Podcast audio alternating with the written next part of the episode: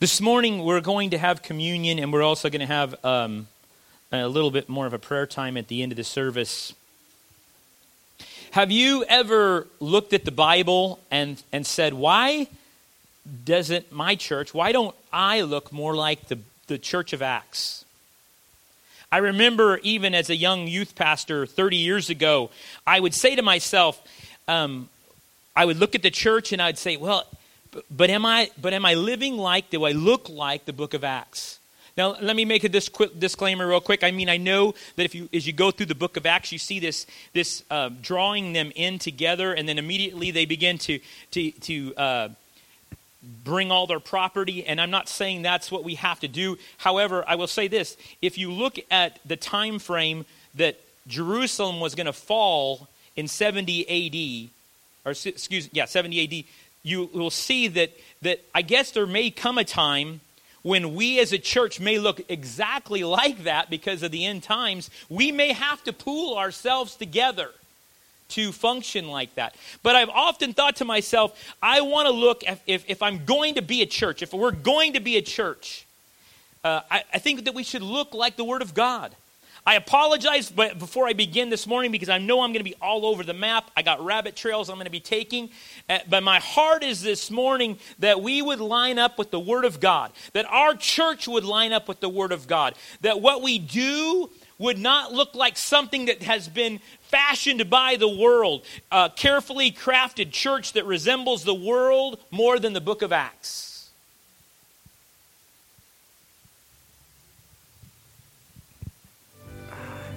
I think we're missing it still. I think there's more. And, and as we evaluated, it was a lot more painful this time because now I didn't have anyone else to blame. Now I noticed how we had neglected some of the important things in Scripture. And I think we all see it. I, I, I, think that anyone that has any type of church experience looks at the Bible and they look at what they're experiencing and they're going, why not today? Why couldn't we do that today? And, and as we do that, it's, it's the church becoming more and more, I believe, what God called it to be. And in fact, I think if God showed me everything and said, look, here's everything you're doing wrong, I, I think we would have been paralyzed. It may have been overwhelming. And, and the important thing is to remember no, you know what? We can do this. God wants us to do this. Let's keep finding what's unbiblical and move toward a more and more biblical pattern because it's not that difficult. And I think it's something that a lot of us long for. That's what I'm talking about this morning. I as he was saying that, I realized that there's not, there's part of this that we couldn't handle right away, but I long for this. I want to continue to evaluate our church, our lives, and get into the place where I'm not following per, uh, tradition or I'm following my per- preferences, but do I line up with the Word of God? I'm, rem- I'm reminded, if you would, if turn with me this morning to 1 Corinthians chapter 11. I'm going to start right away, beginning with verse 23. But we're having communion this morning, and this scripture is normally the passage that we go to as instruction for communion. 1 Corinthians 11, 23. And I'm going to stay in this chapter for quite a while today, so hang around there with me. It says there in verse 23 For I received from the Lord that which I also delivered to you, that the Lord Jesus Christ, in the night in which he was betrayed, took bread, and when he had given thanks, he broke it and said, This is my body, which is for you. Do this in remembrance of me. In the same way, he took the cup also after supper, saying, This is the new covenant in my blood. Do this as often as you drink it in remembrance of me. For as often as you eat this bread and drink from this cup, you proclaim the Lord's death until he comes. This morning, though, I want to just go in context, if I may. I preached a message similar to this several years ago the story of the Lord's Supper taken from the book of Corinthians. What does Paul say just prior to this, and what does he say just after this? He says in verse, starting in verse 17 of that same chapter, he says, But in giving instruction, I do not praise you. Now, I want you to remember, he's, he's getting ready to take communion with them, and he's giving them the instructions for this. He says, I do not praise you because you come together not for better, but for the worse. For in the first place, when you come together as a church, I hear that divisions exist among you. And in part, I believe it. For there must also be factions among you, so that those who are approved may become evident among you. Therefore, when you meet together, it is not to eat the Lord's Supper, for in your eating, each, time, each one takes his own supper first, and one is hungry and another is drunk. What do you not have houses in which to eat and drink? Or do you despise the church of God and shame those who have nothing? What shall I say to you? Shall I praise you? Is this not, in this I will not praise you? Paul begins his instructions before communion table with a reprimand to the church at Corinth. He says that if you're out of alignment with one another, you're out of alignment with him. That goes in line with what Peter said in 1 Peter 3 7. He says that our prayers are hindered if we're not in right relationship with our wife. So I want you to look at just a little part of this here. He says in he says in this part right here, I think it's in verse 18 and 19. For in the first place, when you come together as a church, I hear that divisions exist among you. And in part, I believe it, for there must also be factions among you, so that those who are approved may become evident among you. Paul gives this insight into this. I went to the commentary because I wanted I thought to myself, Lord, what is exactly happening here? What's what's going on? And it said this it said, For the church of God, like the Jewish nation, will continually fall away from steadfastness in the faith. Those who cannot be faithful to God under temptations to disobey him are not worthy of his kingdom. So God allows evil men to come in among his people who would lead away from God and, his, and in order to try and test who among them are faithful and true to him. This was permitted to prove and to show who could stand firm and steadfast under temptations and, and turn away from God. God tests them on the point of fidelity in, in, him, in Him, in faith, in doctrine, as well as love of the world, the lust of the flesh, and the pleasures of life. He goes on to say this. He says that those that God uses these tests to purify the church. He desires only true and tried and faithful subjects in his kingdom. Those who cannot stand the test must be purged out. So divisions come to every church to make manifest those who are approved. It is God bringing the churches to judgment in this world, that those who are approved and true may be, may be manifest. All we have to do is stand true and firm to God and His Word and leave the results to Him. God uses whatever means possible to purge His church, including this part to me is it's distressful I don't want anybody to leave. In fact, you know what? As, as you start in the beginning of, of, of building ministry, the first thing you want to do is you, you don't want to see anybody go. But you realize that, that the process, and from what Paul's saying here, is the process works like this God allows people to come in that will actually try to pull us away and dissuade us so that he can tr- she can really show who the true ones are. Now, see, in the church today, what we do is we do everything within our power to keep them. See, pastors get up and we become entertainers. We, we do all kinds of theatrics just to keep you in church. In fact, you'll find that. You'll go to many churches and you know what? You'll have a good time because the pre- preacher up there, he's a joke teller. He is funny. He's, he's exhaustingly funny and you enjoy it, but you get nothing from it when you leave. See, the difference is, is we want to, we want, I do, I desire people to come. I desire people to be in church. But the reality is, is that we're going to see people leave if we are a healthy church. God is going to purify His church. He uses this process to bring us into complete unity. Because there are those within our ranks right now. There are those that, that sit back and they're quiet, they don't say anything, but inside their spirit is always cussing.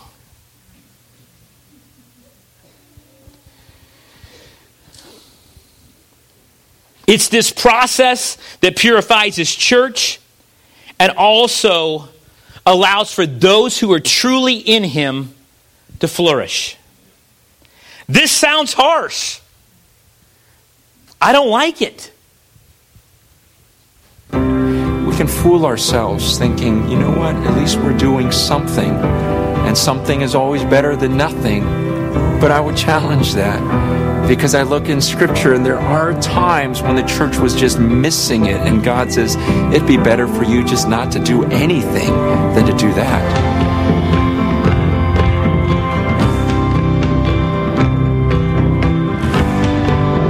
Paul makes some pretty strong statements in 1 Corinthians 11. He goes, You know, when you guys get together to practice this thing that you call the Lord's Supper, he goes, That's not even remotely close to what God wanted. He goes, In fact, some of you, it would have been better if you didn't show up, that you didn't break bread together. This is something we really had to wrestle with because we're going, okay, what was the Lord's Supper like back then? What was communion? What was God's intention? Because I don't want to just assume that because we got a bunch of people in the room and we took bread and we took the cup, that we're, we're, we're actually practicing the true Lord's Supper.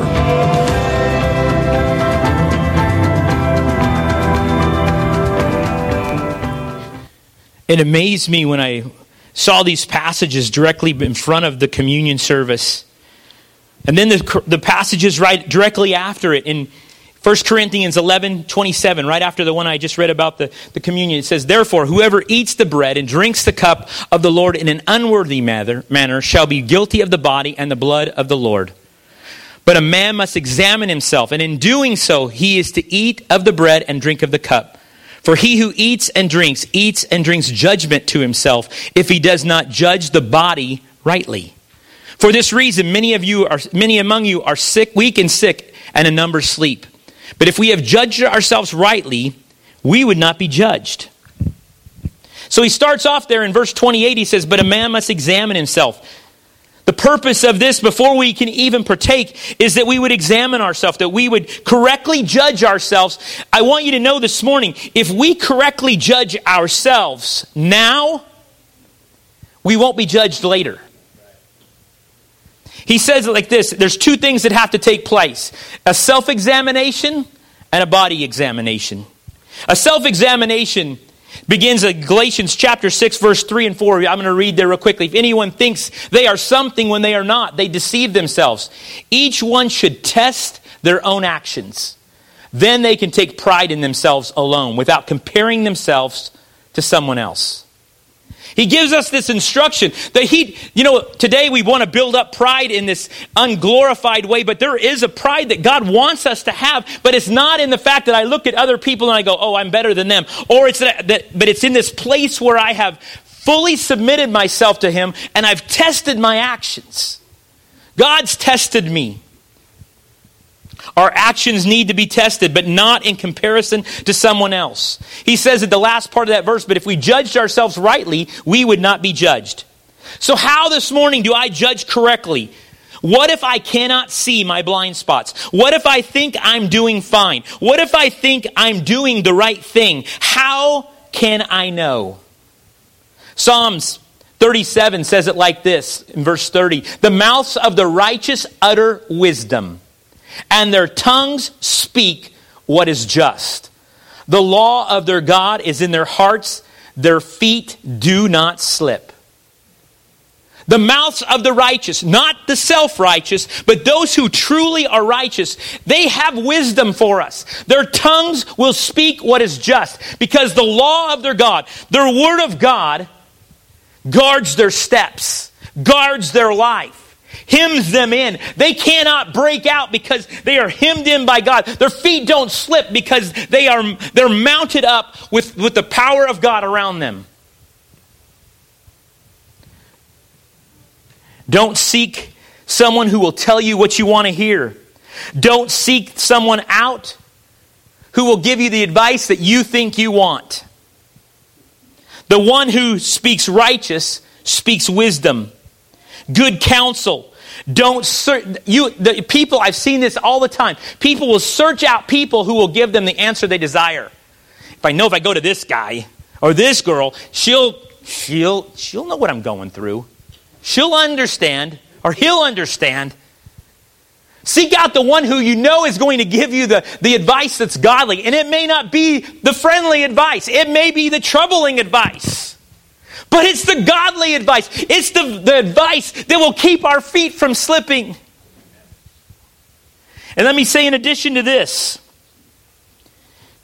This is a place where I don't have a problem with separating myself and not doing certain things, not because it makes me more righteous or justified, but because God tells me. In fact, we do this. Let me give you an example.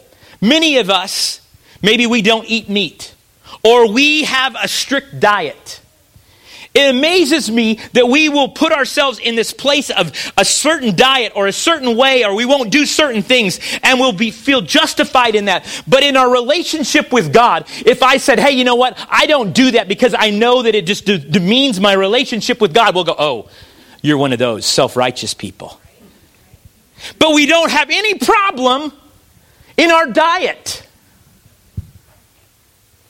See, the same thing should be true in our relationship with God, even more so. If I'm strict on my diet, I should be strict in my spiritual diet. I should go, you know what? I don't do this. Maybe it's not sin, but I just don't do it because it doesn't look right. It doesn't bring glory to God. It just isn't God. Think about the Corinthian church. In 1 Corinthians chapter 6 verse 12, Paul says this, I have the right to do anything you say. But not everything is beneficial. I have the right to do anything, but I will not be mastered by anything.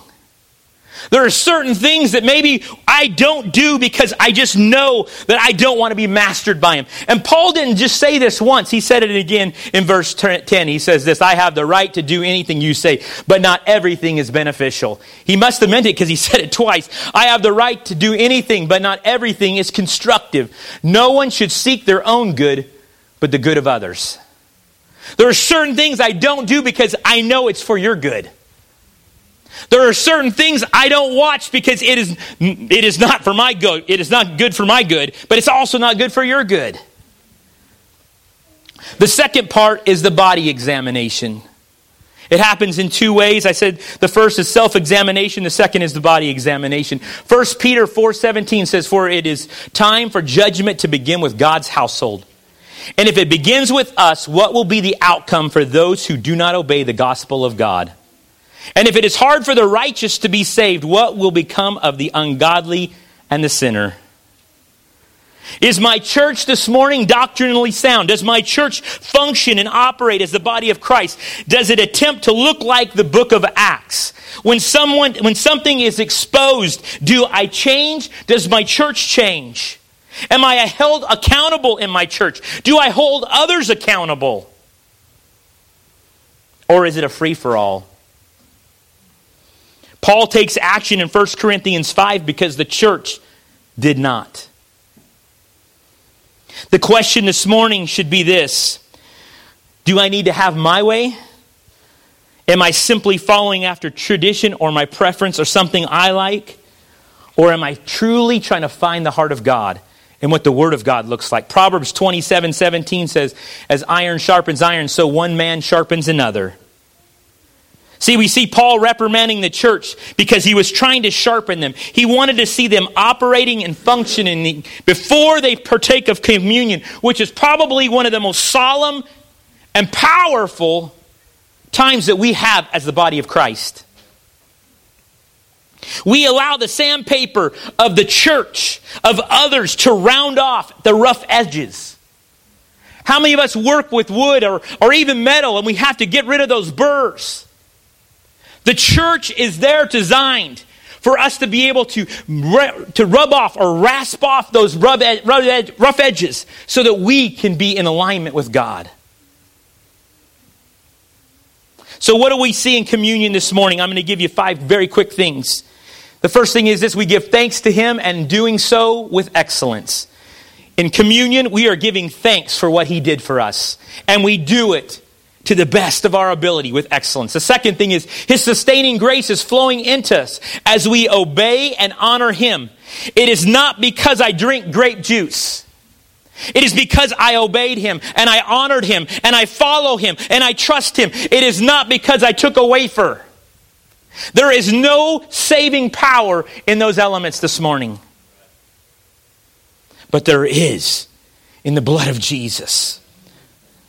The third thing is we are communing with Him, participating in His life and victory, eagerly anticipating His return. He said, Do this in remembrance me until I come back. He wanted us to do that. The next thing is, is we are experiencing a renewal of the Lord's covenant with us.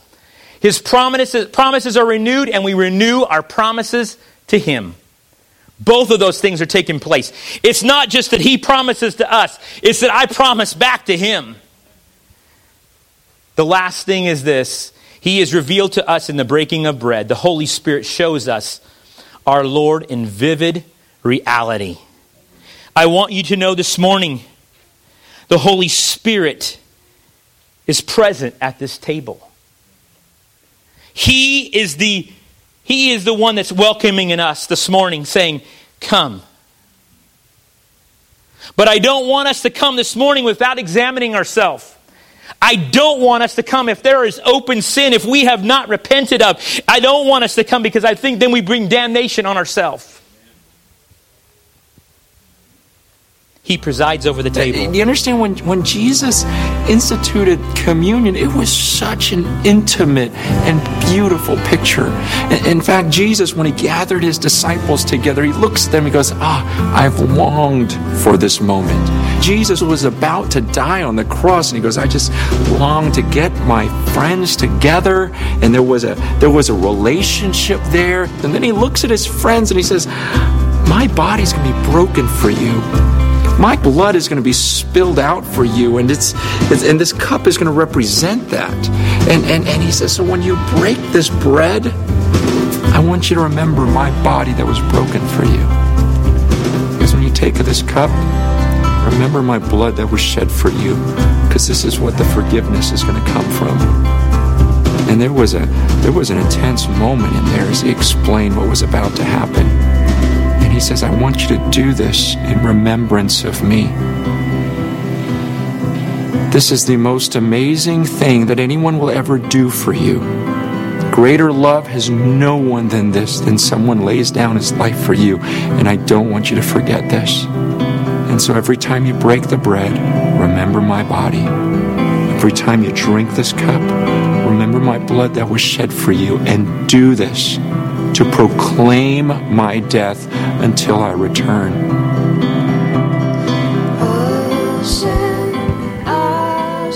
This morning, I'm going to conclude with this song, Nothing But the Blood of Jesus. If the images of Jesus' death are too much, I'm gonna, you can look away, but I want us to remember today the sacrifice that he gave for us. Examine yourself this morning. Take an inventory and say, God, what is it? If there's something in me, Lord, remove it. I want to participate. I invite all of us this morning, after this song is over, we're going to come and we're going to gather together. But right now, just take a moment.